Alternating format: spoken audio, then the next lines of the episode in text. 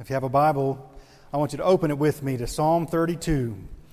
We're in a series of sermons called A Summer in a Psalm. We're looking at what David says in this 32nd Psalm because it has everything to do with our lives as they are right now. I printed off an article after a Google search because it seemed very urgent to the status of things around my house. And the title of the article is How to Identify a Poisonous Snake. Children were playing in the backyard and saw a snake. So I want to be able to protect my children. The easiest thing, though, obviously, see a snake, run. Right? That's just the easy thing. So, but here are some things. I don't know. Some of you may know this already, but there are 4 types of venomous snakes in the United States. There's your cottonmouth. There's your rattlesnake. Nobody's relaxing anymore, are they?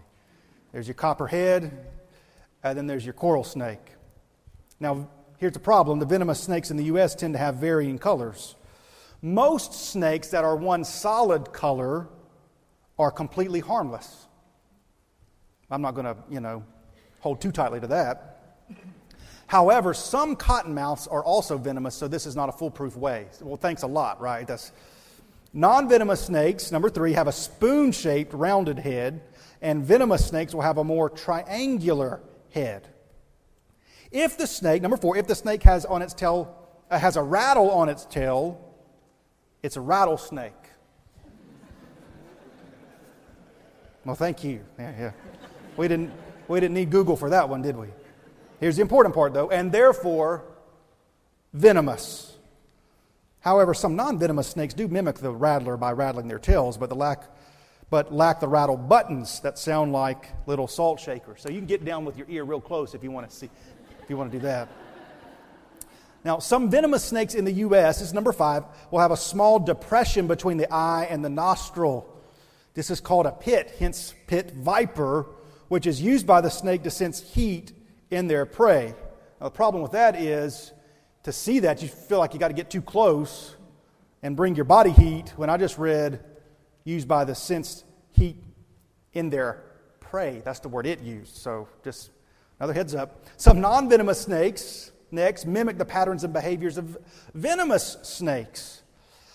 To tell the difference between a venomous water moccasin and a cottonmouth and a harmless water snake, check to see if it's swimming with only its head above the water or whether most of its body is floating too. Yeah, if you're me, I'm out of the water. We're not checking for all this, but if just the head is showing, it is most likely, that's the interesting phrase, is it? Most likely a harmless water snake, but if the body is floating too, it could be a water moccasin. Then run for your life. That's not what it says, but that's the notes I made on it. And then last, if the end portion underneath the snake is going straight across, then it is venomous. If it starts to interlock looking diamond-shaped, then it is safe. Now, when we talk about the Scripture, there's some warnings that you really do have to give people. Some take offense at it at times. But with my children, I don't want to just tell them to go into the garden and smell the roses if there are going to be snakes there. And what we learn from the Scripture all the way back to Genesis 3 is there is a serpent, and he is no good. He is a liar. He's the father of lies. He's lied from the beginning. So it's not enough just to open the Bible and look for all the Scripture about the rose petals if there really is a serpent. Because if there's really a serpent and he really does bite, in fact, here's how Jesus describes him. The thief, talking about this serpent, comes to do 3 things: to steal, kill, and destroy. He's not come to make nice. He's not come to be on friendly terms. There's not neutrality in this issue. He's come to steal, kill, and destroy. Peter says the snake is a roaring lion prowling around, seeking whom he may devour. Destroy, steal, kill, devour. That's what the Bible says about him. So you want to be able to identify him, because you want to talk about somebody who can mimic something that looks non-threatening. That's his specialty. The Bible says he disguises himself as an angel of light. And so most of the time what destroys us looks like what we most want. In fact, James says that he lures us. And it's just like the same thing when you go fishing. I mean, a good fisherman knows what he's looking for, and he caters the bait to the fish he's trying to catch. And in 2 Samuel 11, the enemy caught a big old fish named King David. I mean, the ambassador of God, the king of God's people. But he got lured into a trap, and he took the bait, hook, line, and sinker, and now he's dangling on the line, so to speak, and his life has been destroyed. Let's read together Psalm 32, the first 7 verses. Blessed is the one whose transgression is forgiven, whose sin is covered. Blessed is the man against whom the Lord counts no iniquity, and in whose spirit there is no deceit. For when I kept silent, my bones wasted away through my groaning all day long. For night and day your hand was heavy upon me. My strength was dried up as by the heat of summer. I acknowledged my sin to you, and I did not cover my iniquity.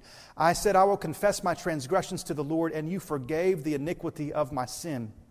Therefore, let everyone who is godly offer prayer to you at a time when you may be found. Surely in the rush of great waters they shall not reach him. You are a hiding place for me. You preserve me from trouble. You surround me with shouts of deliverance. Let's pray together, and then we'll study this text together. Father, thank you that there is forgiveness to be found in God. When we acknowledge our sin, when we do not try to cover it up, when we don't hide from you or attempt to hide from you, Lord, that forgiveness is to be found in Christ. So help us with this text, help us with these verses, help us to accurately handle the Word of God. And everything that we say be scriptural today, we pray in Jesus' name. Amen. Well, I've noticed with all three of my children, one of the very first games they learned to play is the game hide and seek. Now, Priscilla, our youngest, is about 22 months old, and we've just started to learn to play hide and seek. But here's the thing with her, she's terrible at it. I mean, she's awful. I say, I'm going to count to 5. We're just going in just 5 seconds. And here's what she'll do. I'll be counting at the table. I'm going to count to 5. And she just walks about 3 feet away. And she stands there. And she does this. That's her hiding. And then I've got to do this thing. And it always feels a little bit silly. Count to 5. Ready or not, here I come. And I turn around. And there she's standing. And she's kind of laughing. And she's kind of giggling. And then I've got to do the thing like, I wonder where she could be, right? You just, as an adult, you're just foolish. Is she under the table? Is she in the refrigerator? As if she'd ever go in there. And look at all these different places and kind of walking all around her. And she just starts to giggle. And then finally, she can't stand it. She'll take her hands down and shout out, "Daddy!" as if I didn't know where she was. And then I act all surprised, like, "Wow, what a great hiding spot! This is great!" And then she just wants to do it again. And I'll always say, try a different hiding spot this time. And so I'll go and count, and this time she'll go 3.5 feet away, right? And then she'll do the same thing. She's terrible at hiding. Her dad always knows where she is. Well, can I tell you in spiritual terms, since the fall, we've been hiding. And can I just tell you, we're awful at it. We think we're good. Really, when Priscilla's hiding in this way, she's not hiding from me. She's actually hiding herself. That she can't see me. I can see her. She can't see me. And from the beginning, at the fall, that's what's been true. It's not that we're hiding from God. We're closing our eyes to Him. Now, do you remember the question God asked after the fall? The Bible says that when their eyes were open and they knew they were naked, they sewed fig leaves together to cover themselves because they knew they were naked. I mean, that's a really bad hiding spot, fig leaves, but we'll get to a moment. We don't use fig leaves anymore, but we're still hiding. We'll talk about that in a moment. And then God comes and He asks this question, "Where are you?" It's not that God doesn't know. It's that Adam and Eve are sitting here like this. Maybe He won't find us. Maybe we won't find us. Now, he knew where they were. Here's the problem, though. They did not know where they were. They did not know what they had given up. They did not know that now that their eyes have been opened, that they see good and evil, they've actually become spiritually blind. And now from the rest of the course of history, people continue to hide from God. That people can say all sorts of things. There is no God. And they can believe that their whole life, but the Scripture says you'll believe that up until the moment that your heart stops beating, and then you'll stop saying that real fast, I think. The Bible says there's only one person who says there's no God. Here's what the Bible says. The fool has said in his heart, there is no God. Now, I want you to see, as we've been talking, that David's been doing a lot of hiding, hasn't he? He's been doing a lot of cover-up. Everywhere we go, there's cover-ups, right? I mean, no matter what walk of life or what you're interested in, if you're interested in sports, here's cover-up. If you're interested in politics, here's a cover-up. If you're interested in this, that, or the other, it's all these cover-ups going on. And David has an elaborate cover-up after he takes another man's wife and impregnates her. Then he has this man murdered. I mean, we're talking about King David, a man that the Bible calls a man after God's own heart, and he's tried to cover it all up. And as we've talked about, we've walked all through 2 Samuel 11, and it gets to the very end, and David thinks he's wiped off all the fingerprints, he's wiped the whole place down, nobody can follow him. Then the one statement says, the thing that David had done was evil in the sight of the Lord. Here's David. Maybe nobody will find out. And so after that, 2 Samuel 12, the Lord sends Nathan the prophet to confront David. And Psalm 32, after all this has gone down, is what David writes that we've been studying, as you well know. But I want you to notice something about Psalm 32. Hopefully and prayerfully, as we've been studying through it, you've been reading it on your own during the week, and you maybe picked up on this. I want you to notice there's a progression in the tense of the verbs, the verb tense. It starts in several verses. It's a past tense. And then it's going to get to a section where it's present tense. And then it's going to get to a section where it's future tense. So I want you to see what happened past tense. That's the opening. Blessed is the man whose transgression is forgiven, whose sin is covered, right? That's past tense, but do you notice it's also kind of ongoing, right? It's something that has happened and is continuing to happen. His transgression is forgiven, whose sin is covered. Blessed is the man against whom the Lord does not count iniquity, and in whose spirit there is no deceit. Did you pick up on that? That's actually present tense. So we'll talk about it in just a second. Now notice this what was going on in David's life. For when I kept silent, my bones wasted away through my groaning all day long. Now when you get older, when I was growing up in the blessed 1980s, me and my group of friends, we would get together and we'd play these elaborate kind of capture the flag games.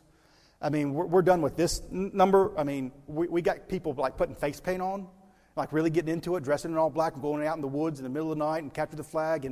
And if you're being, if somebody's trying to find you and they get close, it can get tense. You know what I mean? And your heart starts amping up and they start walking by. I remember one time in particular, I was the last guy on my team. We played this game, and won't go into all the details, but it's whoever got found, the whole team, and I'm the last guy. And this whole team surrounded me. And you just get more nervous, and they step closer. Should I run? Should I stay? Should I climb up in the tree? Where should I go? It can be miserable. And that's what David's saying, isn't it? Night and day, your hand was heavy upon me. Now again, what we said when we studied that text was the danger sign isn't when God's hand feels heavy on you. The danger sign is actually when it doesn't. I mean, when you can commit sin, in David's case it was adultery, in David's case it's murder. When you can commit sin and it doesn't feel like God's hand is heavy upon you, that's when you have what's called a seared conscience, and that's bad. I mean, that's dangerous. And so David's miserable, and it lasts until verse 5, I acknowledged my sin to you. I didn't cover it up anymore. I said, I will confess my transgressions to the Lord. Now, here's what the Bible means by confession. The Bible doesn't mean, okay, you found me. The Bible means that I acknowledge what I did was wrong. I acknowledge what I did was sinful. I'm repenting and confessing before the Lord. And now I'm also asking you, God, to work in my life in such a way that I don't desire those things anymore. Does that make sense? We talked about it last week, talking about when a newborn baby is really alive, you know it because they're constantly crying. I mean, I dropped my daughter off today in the nursery, and I think my eardrum on the right side has bursted. I mean, the scream that she let out, because mommy usually does the dropping off, I did it today, it just about knocked me down. Living children, they cry out. Spiritually living people, they cry out to the Lord in prayer. Before we came here today, I fed my children breakfast because living people have appetites. It's strange. I'll just tell you again. And I don't even know if strange is the right word to use. If you think you're born again, but you have no desire for holy things, if you've got no appetite for God's word, that's strange. It's sort of like my son going for a week at a time, saying, I'm not really hungry today. Man, when we go to Chick-fil-A, I've got to ask him, beg him to stop going back to the counter. Because he's got to appetite, especially when you're growing. When you're growing, there's a time in my house when the three of us boys were all teenagers, we went through a gallon of milk a day. I mean, we just started grabbing milk if they hadn't sold it in more than a gallon, we would have bought that. I mean, my mom's going to the store every day. Why? Growing people have an appetite. If you can go long stretches of time and fill your life up with all sorts of what we call spiritual junk food, I mean, TV and some of the books they're printing today, can I just give you a word of caution? There's some snakes in the garden, and it should not come as a surprise. If you're going to fill your mind up with a whole lot of spiritual junk, and then be surprised that you've got no appetite for holy things. Any more than a child fills his stomach up with candy, and then when you try to give him a good meal, they say, I'm not hungry right now. Now, if you've got no appetite for God's word, either that means you're not spiritually alive, or it means you got to be really careful because you're filling yourself, your heart and your mind up with junk food, right? So here's the past tense. Now, here's the present tense. Therefore, let everyone who is godly offer prayer to you at a time when you may be found. Surely in the rush of great waters you shall not reach him. You, present tense, are a hiding place for me. You preserve me from trouble. Now, let me couple statements from this text.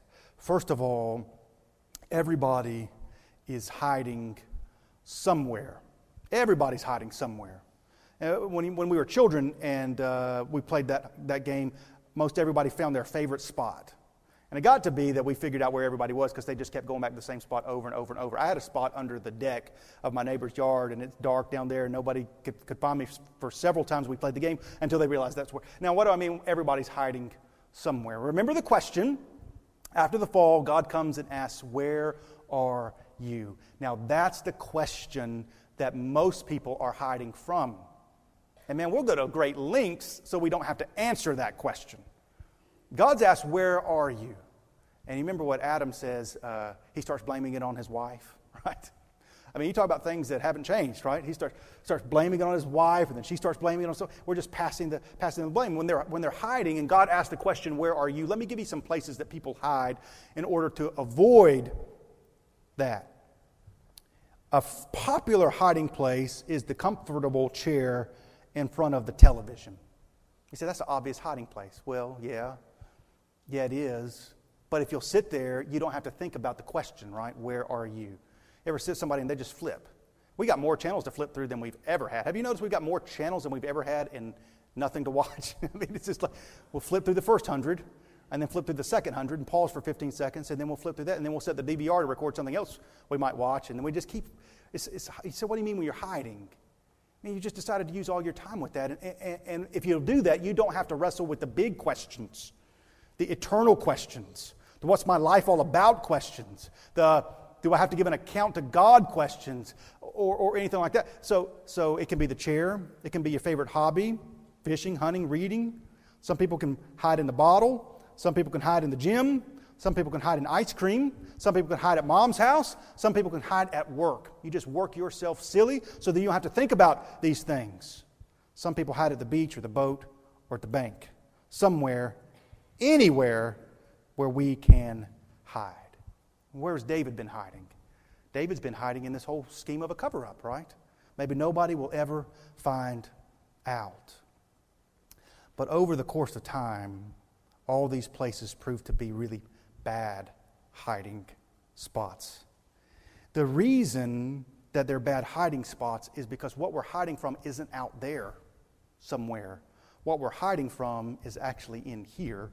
And no matter where you go, guess what? You carry this with you. So you can change hiding spots, do all sorts of things. That's what David tried to do until he realizes you can't hide from God, which is actually the second point. First of all, everybody's hiding somewhere. Secondly, you can't hide from him. Let me just read you a couple scriptures. And I don't want you to these scriptures to come across like you can't hide. I want them to come across as we don't need to hide from him. There is only one place to hide from God, and that is in God. The only place to hide from him is in him. And we'll talk about what I mean by that in a moment. When we hide from him, it's like hiding in a burning building from the firemen. Job 28:24 says, "For he looks to the ends of the earth and sees everything under the heavens." Hebrews 4:13, "No creature is hidden from his sight. All are naked and exposed to the eyes of him to whom we must give an account." In other words, when he says, "Where are you?" you can ignore him, but only but for so long. Psalm 147, verse 5. This happened to be the theme verse of our vacation Bible school this last week. "Great is our Lord and mighty in power. His understanding has no limit." And then Psalm 32, verse 7.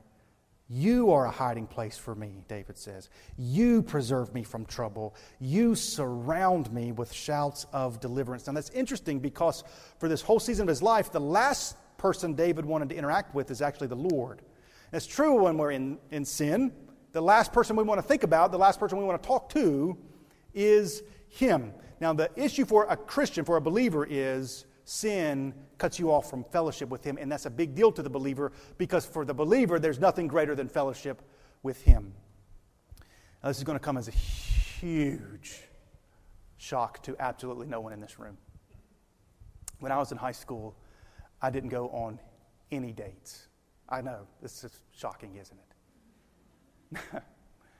But there's a reason. I don't know, this hopefully in some sort of bizarre justification. I spent a lot of time at my house on Friday nights. TNT would show an NBA doubleheader. So I spent the 90s watching Jordan until he retired, and then he came back, which is great. Barkley, Ewing, those guys. Friday nights, Rocky Mount. Maybe I was hiding in the comfy chair by the TV. But the other reason that I didn't go on any dates all through high school is my heart was set on somebody, and her name was Julie. And I didn't really want to go on any dates with anybody but her. I mean, my heart was just set on her. There, of course, obviously was no long line of people wanting me to take them out on a date. But had there been, now we're just hypothetical, we're totally hypothetical right now.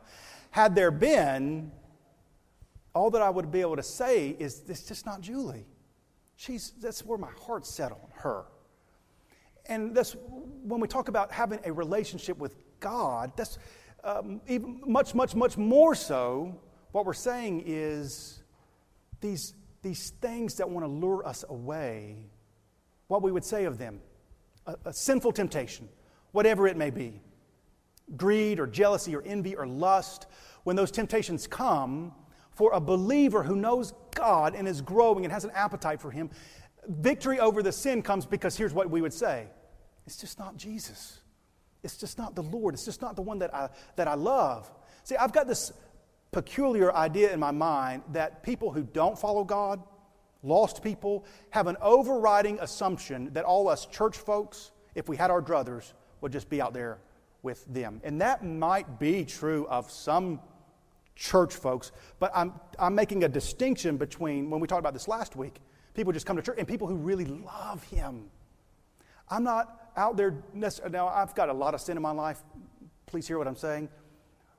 But if I'm following the Lord, I desire him more than anything. And that's what David's saying. Now, that's not always been true of him.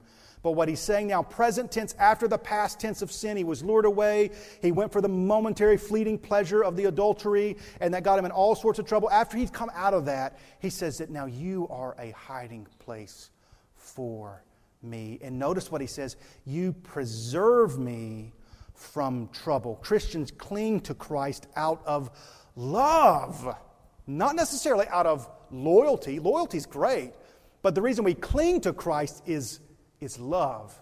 You think it would really bless my wife if I said, yeah, I'm just going to be faithful to you because I'm going to be loyal? I said I would. Is that going to bless her? It's not going to bless her near as much as I say, there isn't anybody on the planet who holds a candle to you, in my opinion, which, by the way, is true. And I'm sticking with her, come sickness or health, for richer or for poorer, till death do us part, not out of loyalty, but out of love. It's like Adrian Rogers said of his wife, if she leaves me, I'm going with her. And that's how I feel. If she goes anywhere, I'm going with her.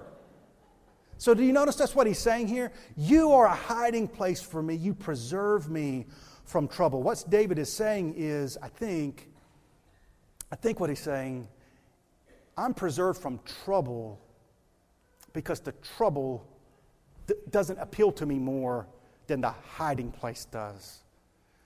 In the garden, when Adam and Eve first sinned, they knew they had lost something. They knew it. That's why they started hiding to begin with. And don't you have an idea that you're meant for more than just dying? Just for having 70 some odd years on the earth, and then you die, and then they bury you, and that's it? Don't you have this sneaking suspicion somewhere deep down inside that there's more to life than that? But the troubling thing is we often look for life in the very things that bring only death. We cannot preserve ourselves from trouble. Look what David says. You are a hiding place for me. You preserve me from trouble. You surround me with shouts of deliverance. And that's our last point, is he surrounds us with shouts of deliverance. Now, David had failed to keep his responsibilities. David had lied. David took another man's wife and then put out what amounted to a mob hit on the man. David put on a spiritual front with God's prophet Nathan, and David was delivered. And those things don't sound like they go together, do they? David lied. David cheated. David had a man murdered. David covered the whole thing up, and then David was delivered. I want you to go with me to another psalm that David wrote years after Psalm 32, and it's Psalm 103.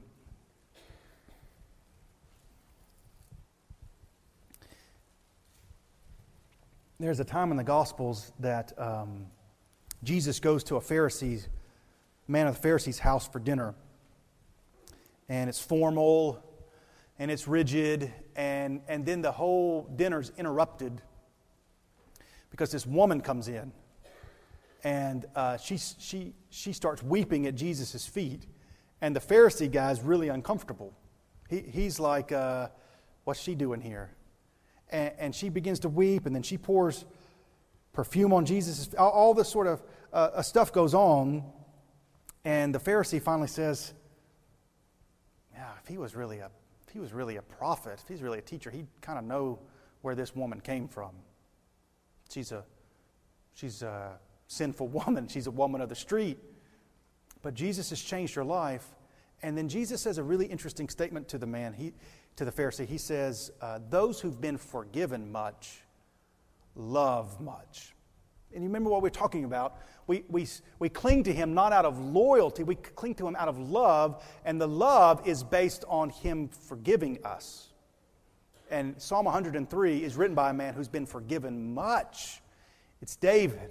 And I want you to hear how he loves the one who's forgiven him. Psalm 103, verse 1 says, Bless the Lord, O my soul, and all that is within me, bless his holy name. Bless the Lord, O my soul, and forget not all his benefits, who forgives all your iniquity, who heals all your diseases, who redeems your life from the pit, who crowns you with steadfast love and mercy, who satisfies you with good, so that your youth is renewed like the eagles. It's a long way away from night and day. Your hand was heavy upon me, and as the heat of summer is dried up. That's how, he says, now I feel renewed. David says, I'm satisfied. It's hard to tempt a satisfied man. It's hard to lure away a satisfied woman when she's satisfied him or her in Christ. The Lord works righteousness and justice for all who are oppressed. He made known his ways to Moses, his acts to the people of Israel. The Lord is merciful and gracious, slow to anger and abounding in steadfast love. He will not always chide, Now, he will chide. Here's how he'll chide. Where are you? Where are you? And the question is asked so we'll realize where we are, so we'll come to him. He will not keep his anger forever. You ready for some good news? He does not deal with us according to our sins, nor repay us according to our iniquities. Does he do that because he's just nice? No, he does repay iniquity. He does deal with somebody according to our sins. This is the gospel. There on the screen is the cross. We preach Christ and him crucified.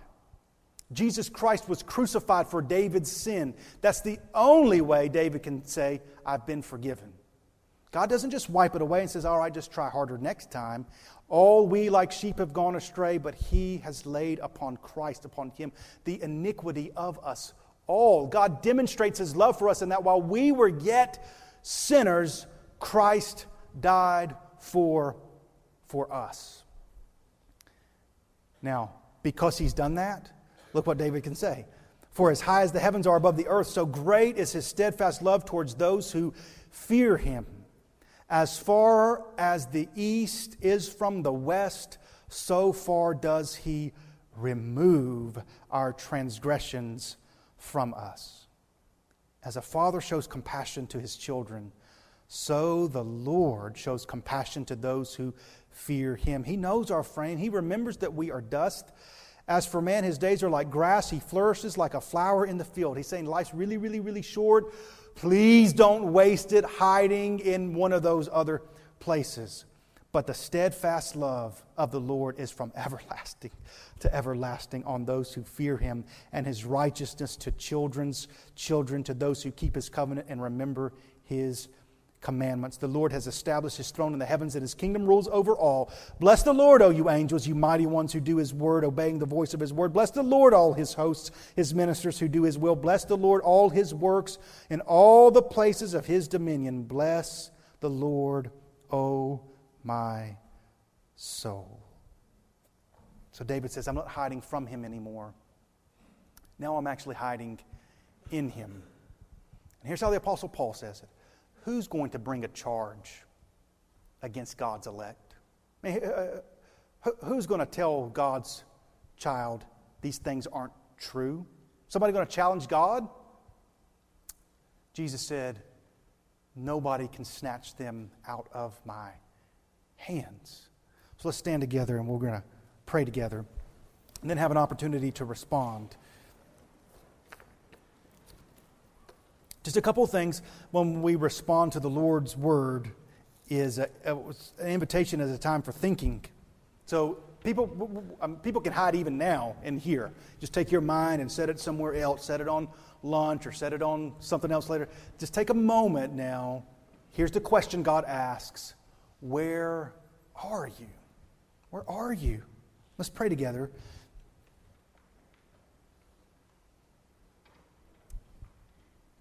And would you take these moments to think, is there a place, a hobby, or a habit that you find yourself hiding in it from the Lord?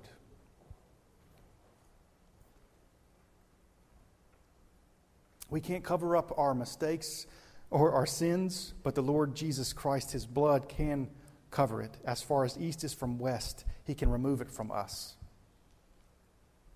So I encourage you, I exhort you not to hide from him. He says that I've come to seek and to save. See, if he finds you, if he seeks after you, he's the only reason he's seeking after you right now is to save you. So, Father, I pray that we know that this game of hide and seek, if that's the right way to even say it, Lord, it's not going to go on forever. You are saying, where are you? Therefore, let everyone who is godly offer prayer to you at a time when you may be found. Father, we're prone to hiding because we're afraid. So, Father, help us. We who are prone to putting on masks and hiding in places to know that there's nothing under heaven that's hidden from your sight. All of us before you, you can see all things, and the Scripture says to you, we will give an account. But we thank you, first of all, the account that you've given to us of yourself, that you've loved us in Christ Jesus, who's died, that we don't have to hide anymore. So, Father, help us to repent in a way that honors you. Help us to respond now in a way that's pleasing. In Jesus' name, amen.